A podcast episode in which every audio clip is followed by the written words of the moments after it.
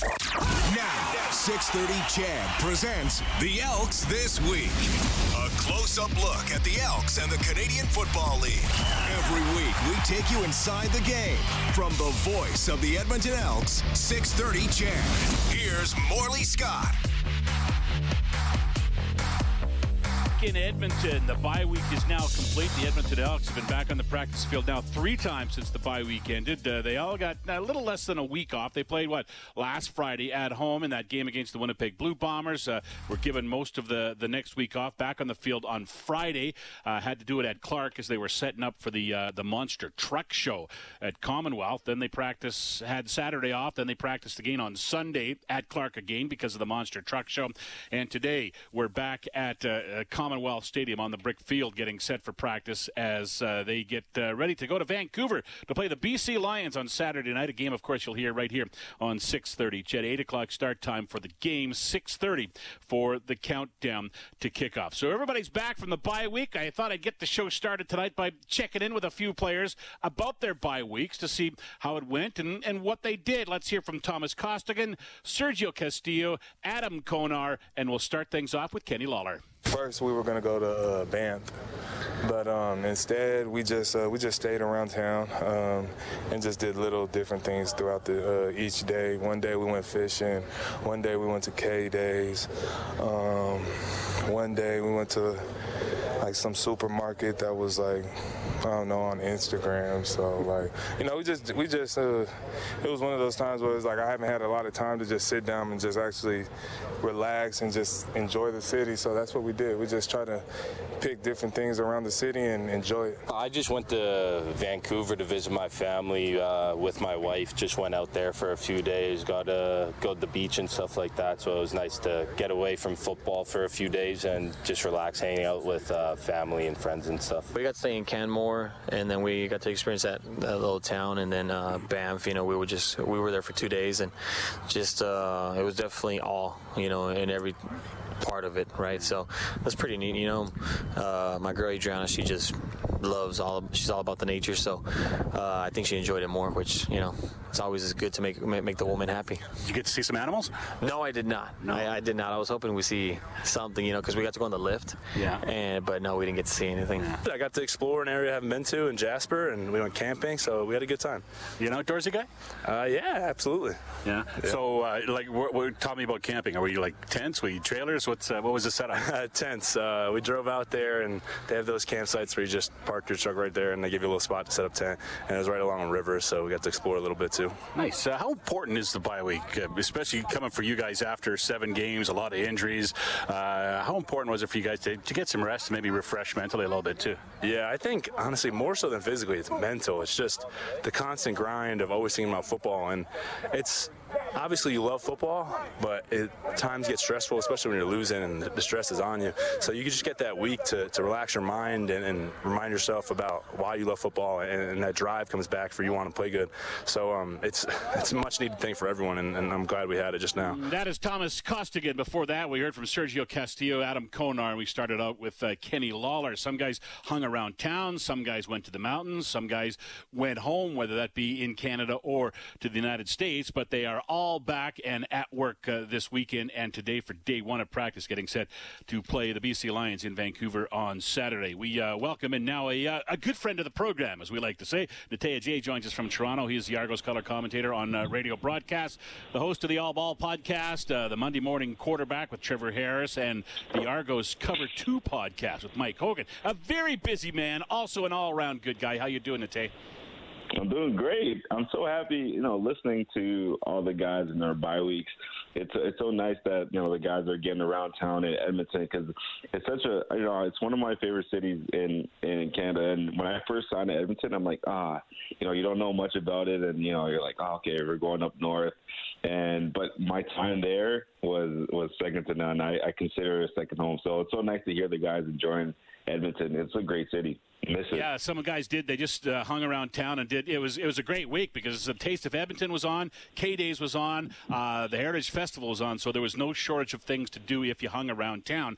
And of course, guys who play in Edmonton and Calgary, it's pretty. That's a no brainer if you have never been there to head to the mountains for a few days too, right? No, absolutely. That's that's like the number one thing that you know you hear about when you get to Edmonton. All the guys that are like been on the team is like, okay, bye week, like who's going to Banff? Like you got it, you have something you have to do before you leave town. Yeah.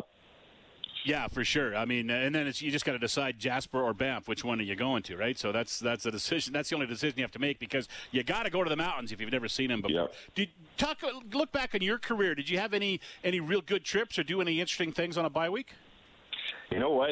Most of the bye weeks was was uh, spent going back to Toronto because the family uh, we started our family right when I got to Edmonton. So when the family didn't come with me to the to Edmonton, we most every probably every single bye week was spent going back home and seeing time, spending time with the family. And uh, a very interesting one I have is you know I remember uh, a bye week in 2019. Uh, and you remember this play very well. It's a short mm-hmm. pass Trevor Harris throws to me, uh, sco- like score a long touchdown, like a screen pass, right? After that yep. play, I take the ball and put it under my jersey and almost act like I'm pregnant, but it was just to signify that my wife's pregnant and we're expecting another one. So, you know, there was a bye week coming up. Uh, I don't believe it was that game. The that after that game was the next game after we played Winnipeg. We had a bye week, and we have a baby all set to come and be born. It was all set up. It was timed up perfectly. I thought. Uh, get home for the bye week. I'm doing all the little things I have to do. You know, walk around, massage the feet. You know, do all the things to make the baby come out because the baby's scheduled to come out. And and uh, lo and behold, the baby's like, no, I'm good. I'm living good in this in this tummy. I'm gonna stay a while. So the whole bye week, I spent stressed out. Unlike the guys you talked to today, they weren't stressed. They were carefree. They were you know relaxing. I was stressed because I wanted this baby to come out because I didn't want to go back to Edmonton and have to come back. So yeah, I, I was stressed out. But then funny enough, the baby doesn't come. I get back to Edmonton. We play a couple more games, and then after our game in Toronto, which was another opportunity for the baby to come, the baby doesn't come. We have a few more days because it was an extra long week. So we played Calgary. Uh, so, so, we had an extra long uh, a mini bye. Stayed home. The baby came then, so it was all good. She made us wait, but it was all good. So my bye weeks that that 2019 year, first couple bye weeks was stressful. Thank yeah, God these guys are about so to go through that. That was that was baby number two for you, right? Correct. Uh, now, tell me, is is she as stubborn now as she's a couple more years as she's a couple three years old as she was when she was coming out? You know what? It makes complete sense as to how why, why, why she was acting like that because she's exactly the same way now. We tell her to do something, she's like, "No, I'll do it on my time." So um, I'm dealing with a lot, Morley. There you go. All right. Uh, we were talking last week on, on, the Elks this week, and we, we kind of just ran out of time. I wanted to get to a couple other things, so we uh, immediately kind of got we texted a little bit and said let's set it up for this week. So let's let's finish off the conversation that we got into uh, last week on the Elks this week. I want to get from you your take on what is the biggest story in the Canadian Football League this year. For me, it's Nathan Rourke. I think that's kind of a no-brainer, right? Yeah, you know, and I thought about it a lot, you know, last week when we had uh, a running back in Andrew Harris who was, you know, performer of the week, right? And then a quarterback as well, Nathan Rourke, who was the, uh, another performer of the week. Uh, he's been, I think, the league leader three times this year, performer of the week. And I'm like, when was the last time that's happened where, you know, the skill positions, like quarterback for sure, I had never seen, and running back, uh, which is another Canadian, which, uh, you know, it's just so funny because obviously the league is trying to lower the ratio, but then you have these, you know, like star emerging in, in Tre Ford, obviously, in Edmonton, and then Rourke, who looks like he's on his way to an MOP season if he stays healthy and continues on this path and then obviously the old guard and Andrew Harrison. There's so much talent I see throughout the league. Um, so that's a story for sure. Nathan Rourke, his rise, that's a major story. Another major story is just the Canadian talent that's emerged. I look at Saskatchewan, Kian Schaffer Baker, um, unbelievable talent, playing really well. Uh, Tre Ford, who I talked about in Edmonton, uh, Kurleigh Gittens Jr., who's playing really well. So across the league, I've seen so many Canadians doing well, and it always warms my heart. Yeah, it's great to see the Canadian players stepping up and, and playing really well. The other story, I think, is Winnipeg 8 0. Uh, it's hard enough to win the Grey Cup. How about to win the win the Grey Cup three times in a row, uh, which is which is un, unheard of since obviously the late 70s or 80s when uh, when the uh, when Edmonton was doing it. Uh, how good is Winnipeg in your mind? Can anybody beat them? You know what? They played Uh, there's a few games this year I thought Ottawa could have had them. There's just some winnable games. I thought Toronto was really close. They missed the extra point. So that's three games of the eight right there that I thought they they, they could have been had. But it just after winning two Grey Cups, there's no situation that that fazes them. It looks like right. They, any situation in the game, they're like, okay, we, we know they have that confidence from winning uh, back-to-back Grey Cups. They can get through anything, and that's how they're playing. Because a lot of these other teams, like you know, obviously Ottawa won their first game, but they were in a lot of games this season. Montreal was in a lot of games this season, but late in games you, you see them you know, kind of fold and and um, you know they don't have that confidence of a team that's won Grey Cups that that's been there done that that understands that you know each other everybody on that sideline has each other's back. So you know Winnipeg they, they are beatable but it's going to take your best game. You can't go in there with your B game or C game and, and expect to win because they can win with their C game or, or, or B yep. game sometimes but hey, they won. They, they won with the bigger C game in Edmonton uh, a week and a half ago, right? I mean, they that only, was a winnable game. Zach yeah. only completed seven passes in the game, but they were right. they were most of them were pretty meaningful. And and even post game, Chris Jones, you know, we talked about to him about you know how they had them in certain situations, but Winnipeg always got off the mat. And he said, "Good teams find a way to win games, and and even when you're not playing well, you find a way to win, and that's exactly what Winnipeg does. And their their games this year, they as you say, they haven't been dominant, they always come out in the right end. No, absolutely. And that Edmonton game was the epitome of that, right? Edmonton comes out with their A game or maybe A minus game. They win that game easily. That game was there for the taking. But obviously, you know, we talked about Zach Collaros and his passes being meaningful. Uh, they found a way. Even with guys are injured, they find a way. And that's that's the definition of uh, a good team. And I always, I always, think back, obviously, like the team hasn't won three Grey Cups since Edmonton. Uh, have you ever, have you seen a team this – I don't want to say dominant because it doesn't seem like it's dominant, but like two Grey Cups speaks for itself. But have you seen a team like like what's the last team you saw like this? Was it would have been Montreal back in their dynasty days? Yeah, probably Montreal back in what in, in 09 and 10, right? Uh, or yeah. 10 and 11, whatever those years were that when, when they won yeah. the Grey Cup, and they were they were pretty dominant. But then um, Anthony Calvillo got sick and had to step out for a while, right? I think that's yeah. kind of when things started to implode a little bit uh, for the Alouettes. But yeah, they were as dominant as, as you get going back to uh, you know the 70s and 80s when when Edmonton was winning five in a row. So I mean, even those teams at Edmonton, they're the like I think they had a 500 record one year or one game over 500 uh, one year, Uh-huh. and, and you know they got the scare against Ottawa in in the Grey Cup game as well, and had to come from behind to win it. I mean, and that's another good example of like what Winnipeg's doing. Good teams Yeah. find a way to win. You don't have to play at your best all the time, but if you play at your best at the right times, and good teams always seem to do that, you win games. Yeah, timing is everything.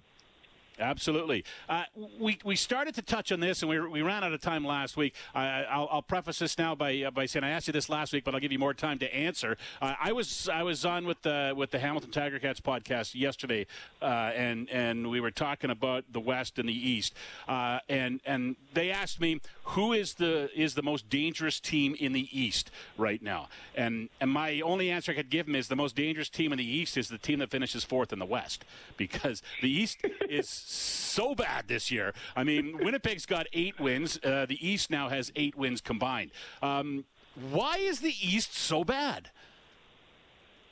That's a great question. I've been thinking about this for a while, and you know, I think about you know how close these games have been. Like Montreal, they they, they could easily they're they're two and five right now. They they could easily that record could be flipped easily, right? Um, and, and Ottawa, obviously, they're one and six. But I would say it could be flipped, but they, they could be at least 500. That's how close these games have been.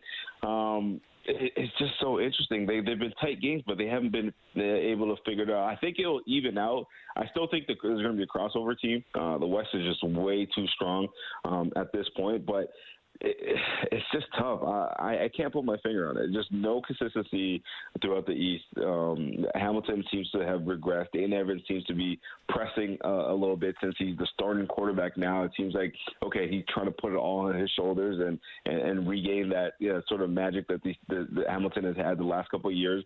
Montreal, obviously, they make a, a, a quarterback change in the second game of the year and a, a coaching change in what the third or fourth game of the year. So there's a lot going on there. In Ottawa, they're they're they're were 0 and 6. They're 1 and 6 now. There are a lot of questions about LaPolice. They had their star quarterback get hurt, so just just just no consistency. And I look at the West, right? They've got uh, Winnipeg, obviously eight no, same quarterback, same head coach. Uh, roster is pretty much similar throughout um, uh, through, throughout the, every week, right? BC, uh, things are new there, but they, they seem to have a role in. The work was there last year. Uh, Jordan Maksymic was there last year, right? And he, now he's got his second year uh, with that offense and kind of implement more of his style since Mike Michael Reilly's not there. He can kind of this, this is his offense now, not just what Michael likes to do.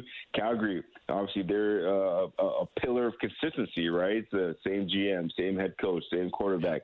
Now Saskatchewan, Jason Maas was there last year. We know him well. For Fajardo, he's had some struggles, but that defense is their strong point. A lot of the same pieces. Uh, Larry Dean's back. Uh, Shivers is, is there, you know, implementing that Chris Jones style that he learned. And then we got Edmonton, who at two and five, they'd be in second place place in the East and one game out of first. So it's just uh, I think about the, the West and I think about consistency and I think of the East just questions. Too many questions in football. You need answers, not questions. Yeah, and it's and it's all about you talked about consistency and you talked about stability. I mean, the best two teams in the CFL the last five years, Winnipeg and Calgary, and they pretty much got the same coaching staff for that entire time, right? Both teams. So that's that's such an important part of it. No, absolutely, and and you know you talk about building a culture. Those two teams have the best culture in in in the CFL, and and that's eh, whether whatever your roster is. Once you have that culture set and it's set from the top, guys just fall in place, and that's why you get the results year in and year out like those teams had. And every team you go to, oh, they talk about you know trying to establish a culture. Now, when you talk about Winnipeg and Calgary, they're about maintaining that culture. The standard has been set. Now it's about the guys meeting it. And Edmonton now is trying to establish the new culture with with, with Chris Jones, right? Uh, a team like Ottawa, they, they've got you know a lot of new pieces that they brought in. They're trying to establish a culture going forward. And uh, sometimes you go through some growing pains when when you're trying to establish culture. But we know with with Jones, especially in Edmonton, year two and three is when when that culture is set, the team really starts to take off. Uh, it's a marathon, not a sprint, as the saying goes. Uh, give me your pick on a team maybe that's not so much down and out now, but really not in the thick of things now in the East or the West. Uh, and I guess that's basically Saskatchewan and Edmonton in the West and anybody in the East, I guess. Uh, uh, that who could surprise by the time the end of the season rolls around?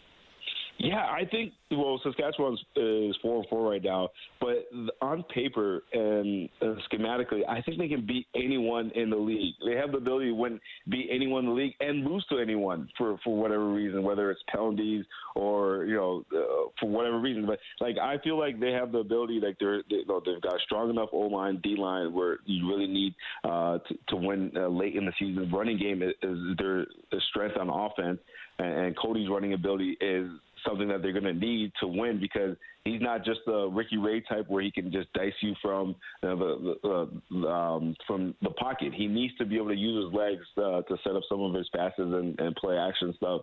So Saskatchewan is who I think is kind of you know they they've been losing a little bit lately, but once they get like fully healthy, Cody's fully healthy, I think they can beat anyone and you know and kind of be a dark horse. And in, in the East, you know Montreal is kind of a team. not just because I do the podcast with with Trevor, and I, I, he gives me inside information information, but I really like them on paper. And they, they literally have all of 2019 Edmonton D linemen, right? Uh, Usher, Sewell. Mm-hmm. Um, uh, who else am I missing? Uh, was one more guy? Uh, Usher, Sewell. Um, I'm trying to remember too.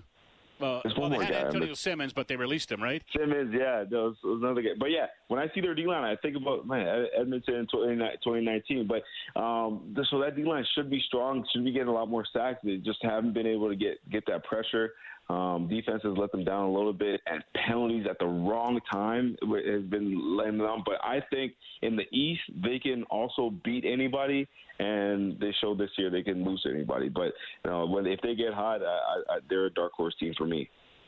All right, uh, Nate, always great to talk to you, man. Uh, uh, we got to do we got to do an hour show sometime and talk to you because it's uh, it's always entertaining. Appreciate your enthusiasm and your wealth of knowledge, and uh, we'll see you somewhere down the road, my friend. I'm looking forward to it. I can't believe how fast these shows go by. I like say like two sentences and then we're wrapping up. I can't believe it. I guess we're having fun, huh? That's right. Exactly right. We are. Uh, uh, we'll do it again, Nate. Thanks very much, man. Have a great day. Take care, Morley. Always a pleasure. All right, that is uh, Natey Adjei, uh, ex uh, member of the Edmonton Football Club, uh, talking to us from Toronto, where he's working for the Argos now on their radio broadcast. We're talking about getting the Grey Cup ring. Uh, a member of the Edmonton Elks got a Grey Cup ring in that game against uh, the Winnipeg Blue Bombers a couple of weeks ago. we'll talk about that and hear from Sergio Castillo when we come back on the Elks this week on 6:30. CHED. Now, more football talk on the Elks this week. Here's Morley Scott on the voice of the Edmonton Elks, 630 CHED. Next game for the Elks will be Saturday night in Vancouver against the BC Lions. BC's five and one, Elks are two and five. We'll have it for you here on 6:30. CHED eight o'clock kickoff, 6:30 for uh, the pregame show. Last game the Elks played was that tough loss to the Winnipeg Blue Bombers. A pretty memorable game for Sergio Castillo because he got uh, rewarded for his time with the Blue Bombers the year before as they presented him with his Grey Cup ring. Definitely special. Brought back, you know, memories of run that we had, uh, you know, those towards end of the season. So, you know, Coach Boo, special teams coach, gave it to me. So, it, uh, it, it, was pretty pretty nice, and you know, the ring is, is huge. I'll say that. You know, so um, it was good to see the, the guys, you know, and and Coach Osh, and so it was definitely just good seeing catching up with the guys. Go back to the game. What do you remember about the game? Five for five. I, I know that's probably what you remember a little bit. Mm-hmm. yeah, um, you know, it was it was not a game that I was expecting. Right, you know, having a big part. Uh, just got you know cards landing in the right spot, you know, and I was able to do my part. And but just remember being very calm, you know, and and, and, and able to enjoy every part of it. I remember when we first got there, to you know, week before, you know, Osh was like, we have 128 hours, 96, 72, and it just kept going down. I was like, oh wow, it's going by quick because I was enjoying everything about it. Yeah. Uh, talk about Jon Ryan uh, joining. I don't know if the kickers have a room like the quarterbacks have a room or not, but uh, but talk about Jon Ryan joining this team, man. That's a guy who's kind of a legend. I mean, uh, he's got the Super Bowl ring, so many great years in Seattle, Canadian. Uh, he's uh, he's a bit of a legend around here. He's something that uh, I would like to to be, right? You know, if if I can kick till till till the age that he's in. You know, that's the goal, right? And if I can have longevity and the success that he's had, that's something that I want. But more than anything, what's cool is just he's just one of the guys you know, you, yeah. you you never know. I had never met him before, you know, and and he's just one of the guys. You know, he doesn't have anything like showboat or anything. Like, no, he's just one of the guys, and that's one thing I, you really appreciate when you get to meet people who have had the career they've had and to see well, well, that's a humble guy. He's just one of the guys. I think that's one of the best things when you meet someone of that type of status. Yeah, and as he told us earlier, I mean, he just loves the game. Like uh, he's 40 years old, doesn't have to keep kicking. Yeah, but he can keep kicking, and he's gonna because he just loves the game. Yeah, and then just to have him here, you know, brings you know a peace of mind because you know it's always good to have someone who's older. You know, even though i have been in here for since for seven, eight years, I'm, i still want to grow. I want to be a sponge. So anything that I can get from him, I'll take it. Uh, look ahead to the next. Uh, I, have been asking this question to a, to a few guys. The next four games, you got the potential really to turn things around. Two teams ahead in the standings. Uh, team in Ottawa who you should beat moving forward. Um, it's a chance to maybe maybe get some traction here. Yeah, and the main thing is going one and zero, oh, right? And the main thing is, is, and also it's just like we've been improving, right? I don't know much about football, but it's fun to watch. It's fun to watch every game now, right? Uh, the way that Taylor's been moving the ball is like, okay, we, we got a spark on offense. We we got a passing game, you know, our defense, you know, so and you know special teams. So every week there's been improvement, and so and when it's fun to watch, that means we're doing something right. That's Sergio Castillo, Elks kicker, who uh, was uh, presented with this Grey Cup ring when the Winnipeg Blue Bombers were in town uh, to play the Elks in the last home game. Next home game is a big one. It's August 13th against the Saskatchewan Roughriders, a Saturday night. It is Wall of Honor night, where the Elks will honor Ed Jones, Joe Hollimon, and Jim Germany for their run in the five-in-a-row team. So that will be a special night to be there. Your ticket information at Ticketmaster. You can also head to goelks.com for more info. On the road this week in Vancouver to play the Lions on Saturday. Saturday night. Thanks to studio producer Derek Scott for keeping us on track tonight. Also, thanks to our guest, Natey Adjei. Love talking football with Natey. Uh, if you missed that, you'll be able to get it up online at 630ched.com uh, in the next little while. Uh, my name's Morley Scott. We'll talk to you tomorrow morning on 630 Ched Mornings with Chelsea and Daryl. Have a great night, everybody.